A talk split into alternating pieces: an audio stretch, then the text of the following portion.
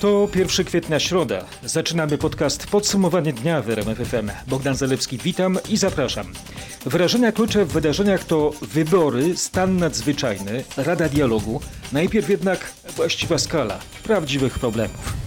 Wartość strat w globalnej produkcji tylko w pierwszym kwartale tego roku sięgnie astronomicznej sumy 6 bilionów dolarów, ocenił dyrektor do spraw rynków wschodzących funduszu BlackRock. W dodatku Amer Bissat podkreślił, że to są bardzo ostrożne przewidywania. Prezes BlackRock, Larry Fink, napisał w liście do inwestorów, że w swej 44-letniej karierze w finansach nigdy z czymś takim się nie spotkał. Świat w kryzysie. I kto za to płaci? Powtórzę, 6 bilionów dolarów tylko w pierwszych trzech miesiącach tego roku. To przewidywane straty w globalnej gospodarce. Czy wiecie, co to jest 1 bilion dolarów? To niewiele mówi, więc wyobraźcie sobie, że tworzące tę sumę banknoty 100-dolarowe, układane jeden na drugim, utworzyłyby stos wysoki na ponad 1000 kilometrów. 6 bilionów to grubo ponad 6 tysięcy kilometrów. Dla porównania, Międzynarodowa Stacja Kosmiczna lata na wysokości około 400 kilometrów od Ziemi.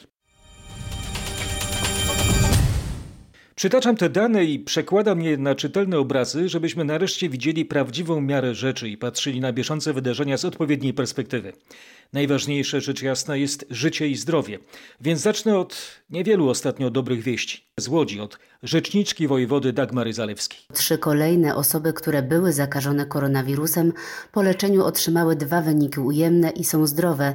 To jedna młoda kobieta, jeden mężczyzna w średnim wieku oraz jedna kobieta w starszym wieku. Mamy 17 osób, które wyzdrowiały. Łącznie na dzień 1 kwietnia w Polsce wyzdrowiało 47 osób. Czytam w środę wieczorem na naszej stronie internetowej. Niestety spoglądam na infografikę w naszym aktualizowanym bez przerwy raporcie i widzę liczbę zakażonych. 134 nowe przypadki koronawirusa w Polsce, łącznie 2554. O pracy szpitali, kwarantannie i ograniczeniach już za chwilę. Wróćmy jednak do spraw ekonomicznych w naszym kraju. Polsce musimy liczyć się z najmocniejszym spadkiem w gospodarce od momentu transformacji, czyli początku lat 90. Mówi gość porannej rozmowy w RMFFM, ekonomista i wykładowca Szkoły Głównej Handlowej Jakub Borowski, przywołując wtorkowe dane. Mamy dzisiaj 250 e, e, nowych przypadków koronawirusa. To oczywiście to działa na wyobraźnię. E, jesteśmy gotowi ponosić te koszty, przynajmniej przez jakiś czas rozumiemy te ograniczenia. Natomiast jest pytanie, co będzie, jeśli na przykład za miesiąc będziemy mieć 20-30 przypadków koronawirusa dziennie. Czy to oznacza, że te obostrzenia mają trwać? Czy to oznacza, że my musimy tę gospodarkę cały czas wygaszać sztucznie, administracyjnie? Moim zdaniem nie i o tym trzeba już myśleć w tej chwili. Cała dająca do myślenia rozmowa Roberta Mazurka z ekonomistą Jakubem Borowskim jest oczywiście dla Was dostępna bez ograniczeń na naszej stronie internetowej. Jedna trzecia firm planuje zwolnienia już teraz. Dwie trzecie przedsiębiorców przymierza się do redukcji etatów w najbliższych trzech miesiącach. Takie są wyniki ankiety przeprowadzonej przez pracodawców Rzeczypospolitej Polskiej. Z głównym ekonomistą tej organizacji rozmawiał Marcin Zaborski. Całą rozmowę możecie obejrzeć na rmf24.pl. Teraz zacytuję znaczący fragment. Dr Sławomir Dudek powiedział na naszej antenie, że w największych tarapatach znalazły się usługi turystyczne, transportowe, usługi restauracyjne, odzieżówka y, w galeriach handlowych, usługi eventowe. Produkcja w zasadzie odbywa się normalnie tylko w branży spożywczej, w branży produkującej produkty sanitarne, medyczne. No to tutaj rzeczywiście się odbywa. No usługi finansowe też. Minister pracy Marlena Maląg ostrzega, że już wkrótce bezrobocie może wzrosnąć z obecnych 5 do 10%, a liczba osób bez pracy zarejestrowanych w urzędach wzrośnie o pół miliona. Krzysztof Berenda uzyskał informację, gdzie już się zwalnia pracowników. W restauracjach, barach, kawiarniach, kinach i muzeach, czyli tam, gdzie firmy zostały decyzją rządu zamknięte. Nieco lepiej jest w salonach kosmetycznych i fryzjerskich oraz w teatrach, a to dlatego, że tam pracownicy często posiadają wyjątkowe umiejętności, no i przedsiębiorcy nie chcą takich ludzi tracić. Poza tym zwolnienia zgłasza na przykład branża motoryzacyjna, zwłaszcza firmy, które są podwykonawcami wielkich fabryk. Przypomnę, że we wtorek prezydent podpisał ustawy, z których składa się tzw. Tak tarcza antykryzysowa. O szczegółowych rozwiązaniach sporo mówiliśmy w faktach. To, co pojawiło się nowego w środę, to zapowiedź, że prezydent Andrzej Duda skieruje do Trybunału Konstytucyjnego oprotestowane przez opozycję przepisy dające premierowi prawo do zmian w Radzie Dialogu Społecznego. Nie będę wdawał się w szczegóły, zainteresowanych odsyłam do obszernego artykułu w naszym portalu. A teraz o innej głośnej kłótni, o termin wyborów prezydenckich. Na linii rządzący opozycja. W sobotę marszałek Senatu Tomasz Grocki wygłosi orędzie w sprawie zmiany kodeksu wyborczego proponowanej przez PiS. Chodzi o wprowadzenie głosowania korespondencyjnego dla wszystkich uprawnionych w majowych wyborach prezydenckich. Projektem w piątek zajmie się Sejm, ale potem najpewniej trafi on na 30 dni do parlamentarnej zamrażarki. Jeśli do tego dojdzie, wprowadzenie głosowania korespondencyjnego będzie praktycznie niemożliwe, mówią nieoficjalnie urzędnicy Państwowej Komisji Wyborczej. Dlaczego? To już wyjaśni Paweł Balinowski. Jeżeli Senat wstrzyma projekt zmian w kodeksie wyborczym, wejdzie on w życie najwcześniej 4 lub 5 maja. Wybory zaplanowano na 10 maja. Zgodnie z prawem chęć głosowania korespondencyjnego trzeba zgłosić 15 dni przed wyborami i to jest pierwsza przeszkoda. Nawet jednak jeśli ten limit zostanie zniesiony, bo to teoretycznie możliwe, to jak mówią mi nieoficjalnie urzędnicy PKW, czasu i tak będzie za mało na zorganizowanie tak potężnej operacji, bo głosować korespondencyjnie będą mogły miliony wyborców, którzy najpierw będą się zgłaszać, potem trzeba im będzie dostarczyć karty, a następnie je odebrać. Partia Jarosława Gowina, Porozumienie, sprzeciwia się organizacji wyborów prezydenckich w maju, ustalił nieoficjalnie nasz dziennikarz. Koalicjant PiSu próbuje torpedować pomysł Jarosława Kaczyńskiego. Patryk Michalski o tym, czy prezes Prawa i Sprawiedliwości nie obawia się rozłamów rządzącej koalicji. Nie, bo prezes PiS nie wierzy w trwały i długi bunt Jarosława Gowina. Dlatego mimo protestów porozumienia posłowie partii rządzącej złożyli projekt ustawy, który zmienia kodeks wyborczy. Nowe przepisy mają umożliwiać wyborcom głosowanie korespondencyjne. To pretekst do atakowania Senatu, który może zamrozić tę ustawę, ale także cios w koalicjanta. Im bardziej Gowin jednak protestuje, tym częściej jego koledzy z rządu powtarzają, nie ma w tym momencie możliwości przesunięcia wyborów prezydenckich. To słowa wicepremiera Jacka Sasina. Politycy PiS za marszałek Sejmu zamierzają więc w najbliższych dniach przekonywać opozycję do poparcia powszechnego głosowania korespondencyjnego.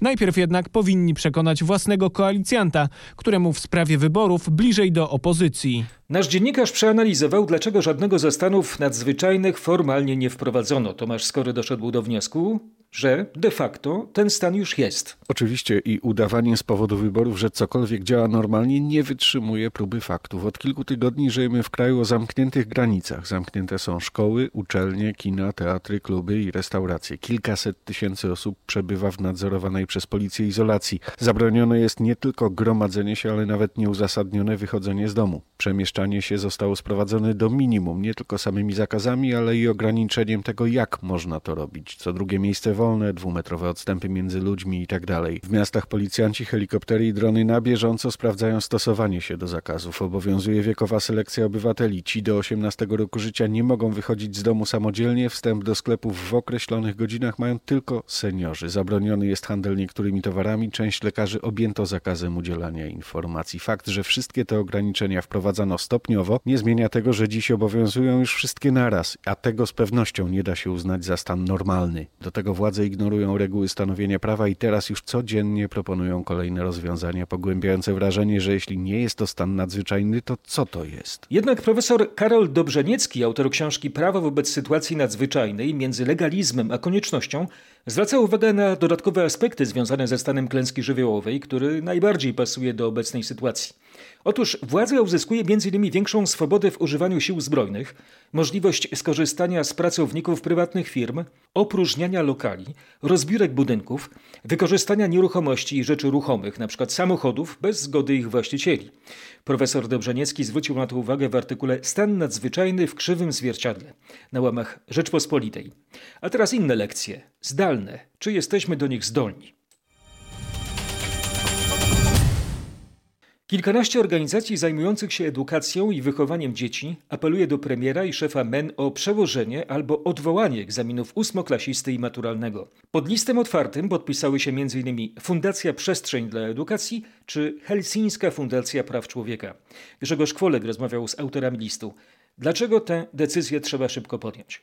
Autorzy mówią o niepewności, która dręczy uczniów i nauczycieli. Trzeba wyjaśnić sytuację, podkreśla Iga Kazimierczyk, prezeska Fundacji Przestrzeń dla Edukacji. W obecnej sytuacji konieczna jest, e, jest decyzja i to szybka decyzja oraz podanie informacji, jaki jest plan awaryjny. W czasie nauki zdalnej trzeba także odchudzić podstawę programową i zapewnić uczniom oraz nauczycielom dostęp do sprzętu. Potrzebne jest też pilnie wsparcie psychologiczno-pedagogiczne. Zobaczymy, jaka będzie reakcja w Ministerstwie Edukacji. To kwestia przyszłości.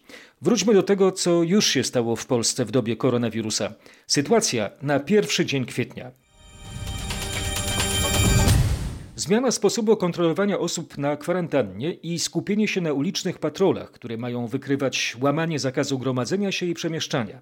O nowej taktyce policyjnej poinformował komendant główny Jarosław Szymczyk. Krzysztof Zasada wysłuchał konferencji szefa policji. Co konkretnie się zmienia? Policjanci więcej uwagi będą poświęcać osobom na kwarantannie, które mogą stwarzać problemy.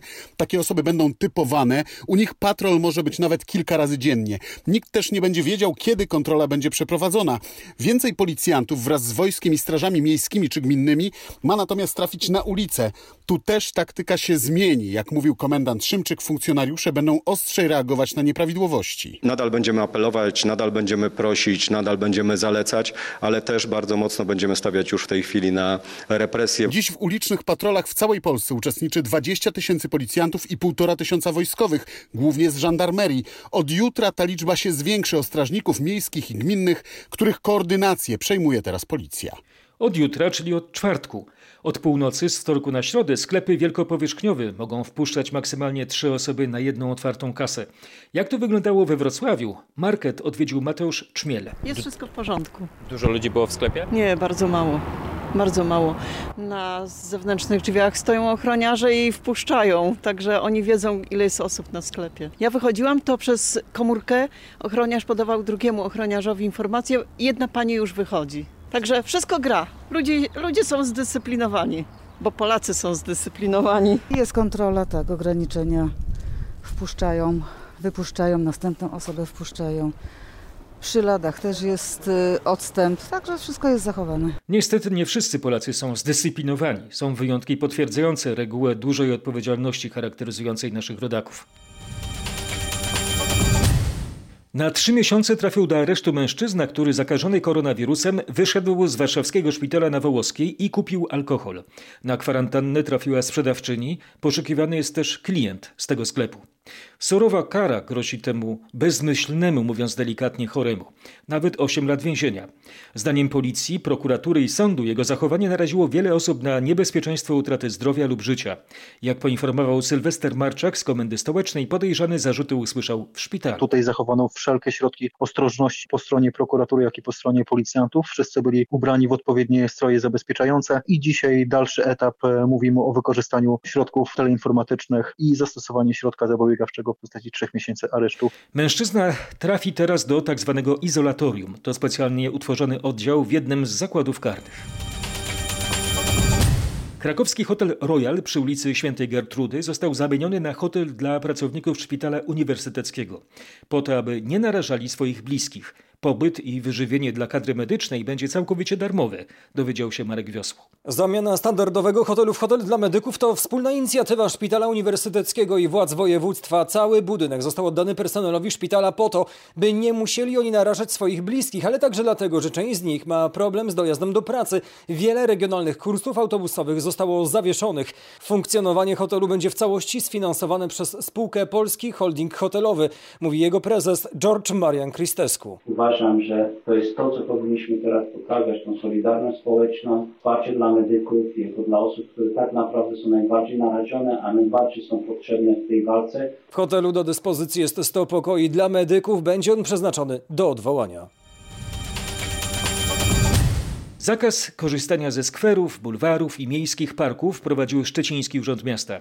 To konsekwencja wydanego przez rząd rozporządzenia w sprawie walki z koronawirusem. Urzędnicy przyznają, że parków fizycznie ogrodzić się nie da. Aneta Łuczkowska pytała, jak inaczej ten problem rozwiązać. To bardziej apel o niechodzenie do parków niż ich fizyczne zamknięcie. Tego, by w takich miejscach nie gromadziły się grupy osób, będą pilnować policjanci i strażnicy miejscy. W praktyce oznacza to, że nie powinniśmy pojawiać się w tych miejscach, o ile nie jest to niezbędne. Dlatego jeżeli na przykład chcemy wyprowadzić psa, ograniczmy się do niezbędnego minimum. Mówi Dariusz Sadowski z Urzędu Miasta w Szczecinie. Natomiast zakaz korzystania z placów zabaw i miejskich plaż obowiązuje w Szczecinie już od prawie dwóch tygodni. To są niewielkie niedogodności w tych ciężkich czasach. Prawdziwe widmo przyszłości stanęło już w progu naszego kraju. W innych krajach zagościło na dobre, a raczej na złe. Świat w pandemii. Reporterzy RMFFM najbliżej prawdy. Paweł Żuchowski trzyma rękę na pulsie faktów w USA. Szokujące słowa padły z ust amerykańskiego przywódcy. Prezydent Donald Trump w czasie konferencji prasowej w Białym Domu powiedział, że no, w Stanach Zjednoczonych będzie około od 100 do 240 tysięcy ofiar. Więc to jest kolejna szokująca informacja. No, najgorsze przed mieszkańcami Stanów Zjednoczonych. Prezydent Donald Trump powiedział, że należy przygotować się na bardzo trudne dwa tygodnie. Ten pik, jak to określił, pik najwyższej umieralności przypadnie w Wielkanoc. Takie informacje przekazał prezydent Donald Trump. Najwięcej dramatycznych scen widać w słynnej amerykańskiej metropolii w całym stanie. Tak, rzeczywiście stan Nowy Jork jest e, w najgorszej sytuacji, także samo miasto Nowy Jork, tam dopłynął e, statek e, szpital. Tysiąc łóżek dla tych wszystkich, którzy nie są zarażeni koronawirusem. Do, na pokład tego statku przeniesieni zostaną, już są przenoszeni chorzy ze szpitali, tak by w szpitalach mogli przebywać wszyscy ci, których dopadł koronawirus. Do miasta zjeżdża mnóstwo lekarzy i pielęgniarek z całego kraju. To wolontariusze, już prawie 2,5 tysiąca osób. No i oczywiście załoga tego statku to także tysiąc osób, tysiąc osób personelu medycznego. Około 250 karetek ściągnięto także mm, do Nowego Jorku. Najgorsza sytuacja jest na Queensie. Szpital miejski na Queensie jest e, e, przeciążony. Tam nie ma w zasadzie już wolnych miejsc. Wybudowano szpital polowy w Central Parku, także w halach widowiskowo-sportowych tworzone są tymczasowe szpitale polowe.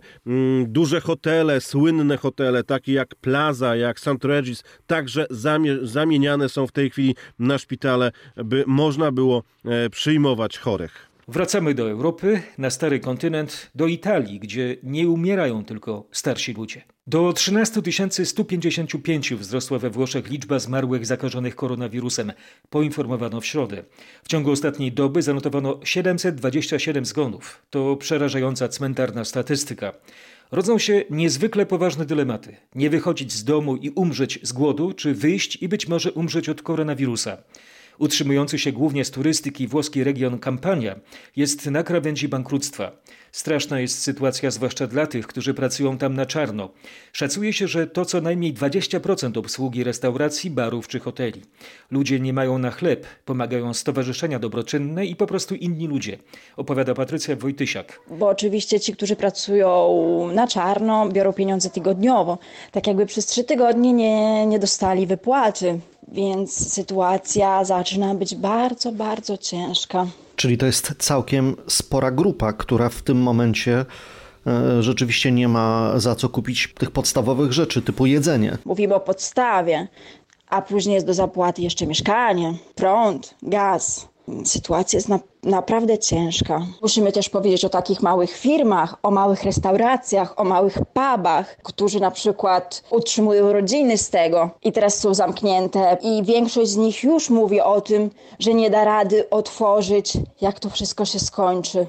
Do przyszłego czwartku 15-osobowy zespół lekarzy Wojskowego Instytutu Medycznego i ratowników Polskiego Centrum Pomocy Międzynarodowej wspomoże włoskich medyków w Lombardii. W jednym z polowych szpitali walczą o życie pacjentów zakażonych koronawirusem.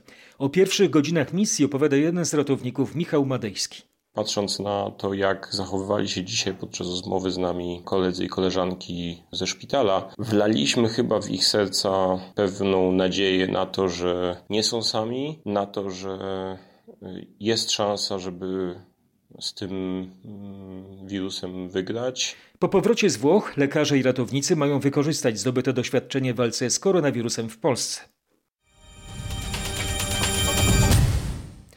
Na Wyspach Brytyjskich padł tragiczny rekord. 563 zgony w 24 godziny na powikłania związane z koronawirusem. Nasz korespondent w Londynie, Bogdan Fermorgan, zacytuje reakcję specjalistów. Eksperci tłumaczą, dlaczego statystyka zgonów tak bardzo się waha. Niektóre okręgi służby zdrowia inaczej obliczają zgony w innych przedziałach czasu. Prędzej czy później dane lądują w centralnej bazie, ale zdarza się poślizg, więc czasami publikowane codziennie liczby mogą wydawać się bezpodstawnie optymistyczne, czy tak jak dziś, no powiedzmy, przerażające. Co bardzo istotne i to podkreślają eksperci, liczba nowych zakażeń wzrasta, ale w umiarkowanym tempie, nie paraliżując przez to wydajności służby zdrowia. A tej ewentualności Brytyjczycy boją się najbardziej. Już w piątek w Londynie otwarty zostanie nowy szpital, szpital y, polowy NHS Nightingale, w którym początkowo znajdzie się miejsce na 500 łóżek z respiratorami, a docelowo lekarze i pielęgniarki opiekować się tam będą czterema tysiącami pacjentów. A jak wygląda testowanie pracowników służby zdrowia i pacjentów w Wielkiej Brytanii? Kompletne fiasko, tak y, brytyjskie media oceniają system przeprowadzania testów na koronawirusa w Wielkiej Brytanii. Od kilku dni rząd obiecuje 25 tysięcy testów dziennie, ale w rzeczywistości wykonywanych ich jest dwa razy mniej.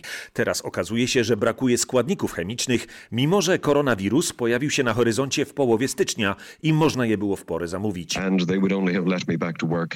We Włoszech wróciłbym do pracy dopiero po dwóch negatywnych testach, a tu w ogóle nas nie sprawdzają, mówi dr Mark Gallagher, który przeszedł zakażenie koronawirusem. Problemy są także logistyczne. Wszystkie testy wykonywane są w jednym centralnym laboratorium. To opóźnia dostarczanie próbek i spowalnia cały system. Ze stolicy nad Tamizą mówił Bogdan Fermorgen. W środę, pierwszego dnia kwietnia, testowaliśmy także sytuację nad Sekwaną. Jedno z dwóch największych podparyskich lotnisk, Orly, zostało zamknięte na czas nieokreślony dla lotów liniowych. Przed wybuchem epidemii koronawirusa z tego portu lotniczego korzystało każdego roku ponad 30 milionów podróżnych.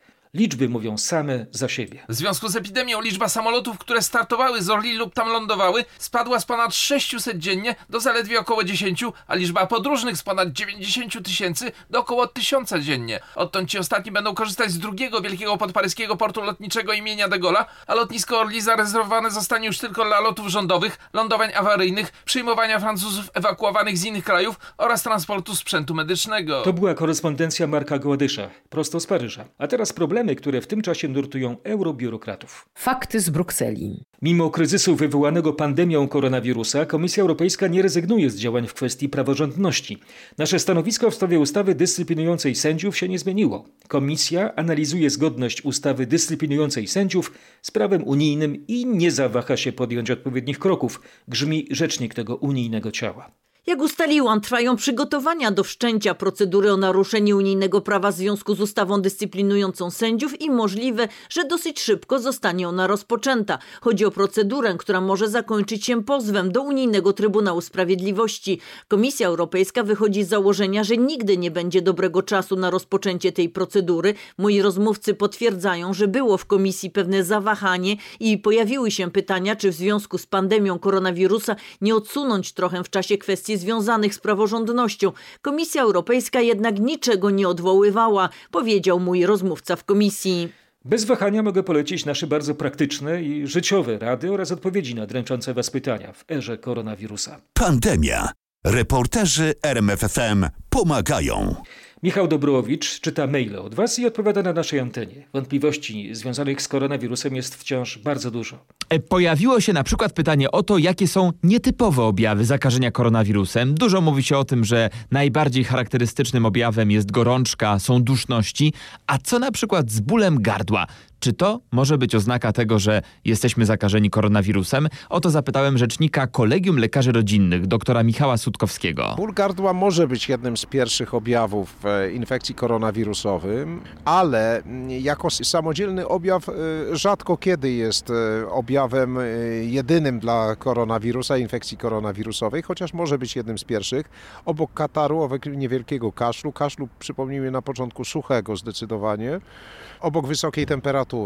Za każdym razem, jeżeli Państwo macie wątpliwości, czy jest jakiś kontekst epidemiologiczny, to po prostu telefon, telefon do lekarza rodzinnego. Takie teleporady, czyli telefony do lekarzy różnych specjalizacji są teraz zalecane, żeby jeśli nie musimy, nie odwiedzać po prostu osobiście poradni czy przychodni, bo tam też jesteśmy narażeni. A co lekarze mówią o dbaniu o auto, którym dojeżdżamy do pracy? E, powinniśmy przede wszystkim dezynfekować regularnie nasz samochód. Też musimy dbać o niego, też musimy dbać o dezynfekcję tych powierzchni wszystkich, ale oczywiście no, nasz samochód, nasze bezpieczeństwo. E, Zachęcałbym do tego, że jeżeli nie ma takiej potrzeby, żebyśmy się jednak poruszali także piechotą, pojedynczo, jak już wiemy, i tutaj jak najmniej korzystać z tej komunikacji publicznej, gdzie niebezpieczeństwo spotkania kogoś, kto będzie zarażony, jest dosyć duże. Najlepiej być w domu i ograniczać wyjścia do niezbędnego minimum. Jak to zrobić? Co można, a czego absolutnie nie można teraz robić na zewnątrz? Cały czas zbieramy Wasze pytania i wątpliwości. Można napisać nawet teraz. Adres fakty małpa rmf.fm jest do Waszej dyspozycji, a specjaliści, których zapraszamy, mają ważną zasadę, taką jak dr Michał Sutkowski. Nie ma, jak wiecie Państwo, złych pytań, są czasem złe odpowiedzi, ale postaram się możliwie jak najlepiej, jak najbardziej ekspercko na nie odpowiedzieć. I my tej eksperckiej wiedzy naszych gości nie zawahamy się użyć na naszej antenie. No i oczywiście polecamy radiowe strony rmf24.pl. Znajdziecie tam solidną dawkę pewnej, rzetelnej wiedzy. Posłuchajcie, o czym w środę poinformował nasz dziennikarz najlepiej poinformowany o najnowszych odkryciach. Świat nauki w faktach RMFFM. Koty mogą zakazić się koronawirusem i przekazać go innym kotom, nie ma jednak dowodów na to, by mogły zarazić człowieka. Piszą w najnowszej pracy chińscy naukowcy. O tym, czy właściciele kotów mają się czego obawiać, Grzegorz Jasiński. Powodów do paniki nie ma, bo doniesienia oparte są na małych badaniach laboratoryjnych dotyczących zaledwie pięciu kotów, od których bezpośrednio zakaził się tylko jeden ale po paru doniesieniach o zakażaniu się zwierząt domowych koronawirusem badacze z Instytutu Weterynaryjnego w Harbin postanowili sprawdzić, jak naprawdę jest. Okazało się, że w organizmie kotów wirus SARS-CoV-2 może się faktycznie rozwijać i choć koty nie mają objawów, może dojść do zakażenia między nimi. To jednak nie oznacza, że zarazić może się człowiek. Dobra wiadomość jest też taka, że wirus nie replikuje się u psów. One są w obliczu epidemii bezpieczne. Przeczytajcie więcej o szczegółach tych badań na rmf24.pl. To domowe koty, a teraz my ludzie, domownicy, czasami przymusowi domatorzy. No, trudno się czasem znaleźć w kręgu najbliższych, kręgu, który bywa, staje się zbyt ciasny. Nie można wyjść z domu i trzasnąć drzwiami, więc trzeba się dogadać. To bardzo dobry czas na odbudowę funkcji rodziny, w tym tej jednej z podstawowych rozmowy, słuchania siebie nawzajem. Podpowiada profesor Robert Szwed, socjolog z Katolickiego Uniwersytetu Lubelskiego. Ta, ta sytuacja jest, jest kompletnie nowa dla nas wszystkich. To nas rzeczywiście uziemiło uziemiło dosłownie, przy, przypomniało, że jesteśmy na ziemi i jesteśmy pod tym samym dachem, chodzimy po tym samym gruncie i teraz musimy jakoś chodząc obok siebie nie obijać się, nie sprzeczać się, nie, nie kłócić, ale zbudować coś na nowo. Być może porozmawiać o pewnych rzeczach, które są zadawnione. Bardzo wiele osób tak naprawdę uciekało z domu, uciekało w pracę, spędzało czas w większym stopniu z różnego rodzaju znajomymi, takich określmy. A dom był, był miejscem w zasadzie, w którym się spało, był hotelem. Teraz okazuje się, że to nie jest hotel, tylko to jest przestrzeń współżycia społecznego. No i dla wielu osób to może być odkrycie. Wszystkich uziemionych zapraszamy do oderwania się, rozerwania, choć na moment. W Teatrze Muzycznym w Łodzi trwają przygotowania do polskiej prapremiery Pretty Woman, którą zaplanowano na koniec września. Obsadę musicalu powinniśmy poznać w maju. Wtedy dowiemy się, kto zagra Vivien, a kto Edwarda. Do pierwszego etapu castingu zgłosiło się ponad 200 artystów z całej Polski. Kontakt z kandydatami na tym etapie jest wyłącznie wirtualny. Teoretycznie lista castingowa jest już zamknięta, ale myślę, że przymkniemy oko, jeżeli w ciągu najbliższych dwóch dni ktoś dośle, jakiś Gapowicz dośle swoje zgłoszenie. Każdy zainteresowany musi nagrać filmik, w którym opowiada parę słów o sobie i śpiewa do wcześniej przygotowanego przez nas podkładu wybrany utwór z musicalu. Następnie zamieszcza swoje wykonanie na YouTubie i taki niepubliczny link wysyła do nas, abyśmy z kierownikiem muzycznym spektaklu Jakubem Lubowiczem mieli dostęp do filmu i mogli dokonać castingu.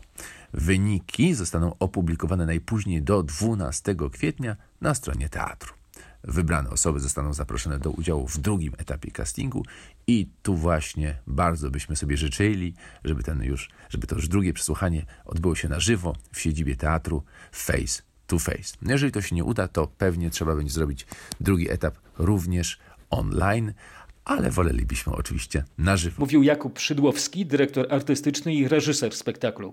W wirtualnej rzeczywistości teatr działa też na różne inne sposoby. Zaprasza wszystkich na mikrokoncerty online. Jakie? Posłuchajcie Grażyny Posmykiewicz, dyrektor Teatru Muzycznego w Łodzi. Postanowiliśmy na chwilę wrócić do klasyki. Kolejne dwa koncerty, jakie dla Państwa przygotowaliśmy, to wyjątkowe spotkanie z twórczością Moniuszki, na które zaproszą nasi fantastyczni soliści Justyna Kopiszka i Paweł Erdman. Oddajmy jeszcze głos, przepiękny głos solistce teatru Justynie Kopiszce. Sytuacja, w jakiej się znaleźliśmy, jest zupełnie nowa, ale nie będę ukrywać, że wyzwala ona y, naszą kreatywność przypomina nam, dlaczego wykonujemy ten zawód. To niesamowite uczucie móc y, gościć w domach naszych widzów. Wchodzimy na wyższy poziom komunikowania się i mm, nawiązywania więzi z publicznością. Mam przyjemność przygotować trzeci koncert, wirtualny koncert dla Teatru Muzycznego w Łodzi.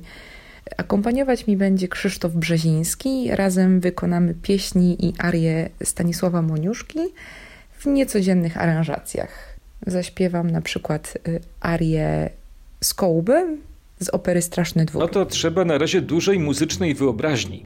Wyobrażacie sobie panią Justynę Kopiszkę w takiej roli?